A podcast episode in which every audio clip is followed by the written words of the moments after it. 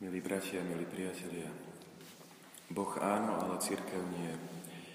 Ja síce v Krista verím, ale do kostola chodiť nemusím ved na čo.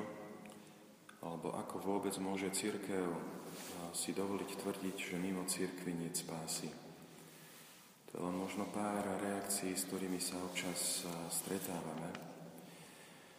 Čítania počas tejto oktávy veľkonočnej zo skutku apoštolov a aj tie dnešné, aj to dnešné, nám chcú poukázať na jeden aspekt viery, ktorý takto je často spochybňovaný v dejinách církvy a našu dobu nevynímajúc. A tým aspektom je tá hlboká jednota medzi Kristom a jeho církvou.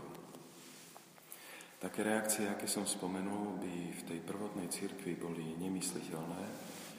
Prvotná církev si bola vedomá, že tí, ktorí nesú to posolstvo o Bohu, ktorý daruje život, boli oni, to rodiace sa spoločenstvo.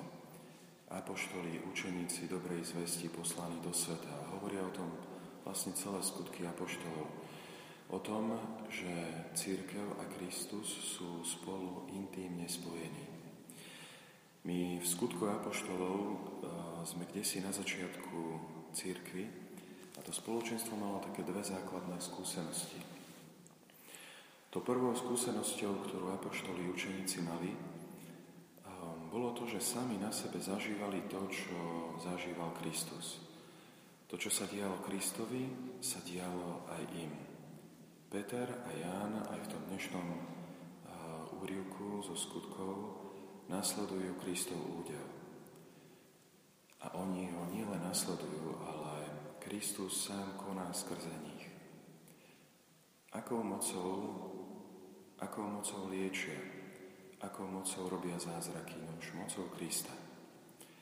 Církev nemá inú moc liečiť, uzdravovať, nemá inú moc odpúšťať, nemá inú moc lásky, len tú, ktorú dostala od svojho zakladateľa. A ja pevne verím, že si uvedomuje to, že kto veľa dostal, od toho sa bude aj veľa požadovať. To, čo Kristus teda konal vo svojom fyzickom tele, kým tu bol fyzicky prítomný s nami, teraz vykonáva v tom duchovnom tele, ktorým je církev.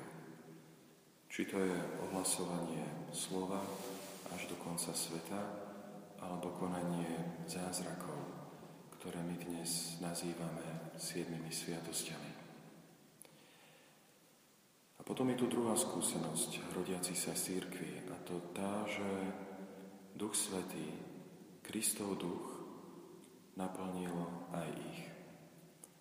Tí apoštoli, ktorí sa ešte včera schovávali, utekali, zatvárali sa za dverami, teraz predstupujú pred veľradu, pred Anáša, Kajfáša, celý ten krízový štáb, ktorý náboženské autority zvolali Peter, ktorý ešte nedávno zapieral svojho pána pred slúžkou pri ohni, zrazu dokáže predstúpiť pred veľkňazom a svedčí o Kristovi, až tak, že ten sa čuduje moci jeho slov.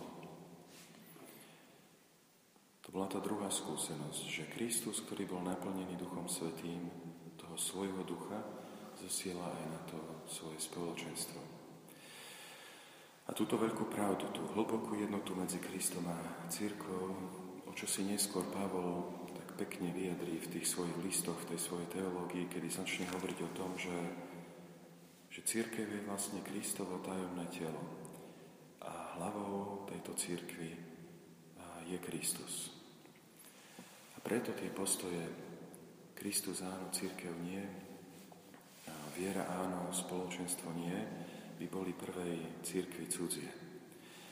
A práve pre toto eh, nerozdeliteľné puto, pre tú nerozdeliteľnú jednotu medzi Kristom a církvou sa z toho Petrovho dnešného vyznania a v nikom inom nie spásy neskôr odvodí um, ten výrok mimo církvy nie spásy, ktorý je často tak zle pochopený.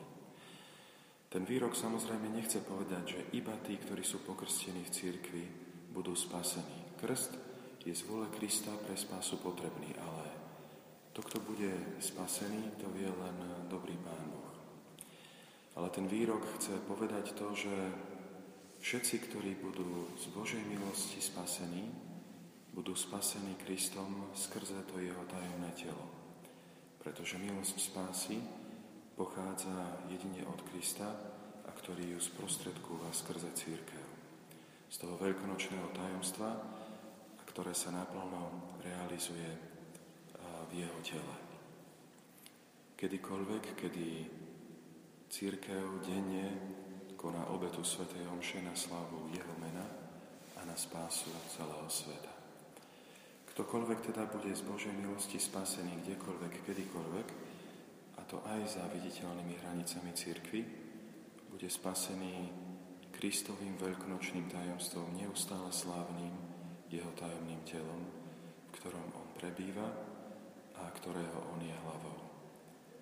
To je jeden z dôsledkov tej neoddeliteľnej jednoty Krista a nás, jeho církvy, o ktorom nám hovoria čítania v tom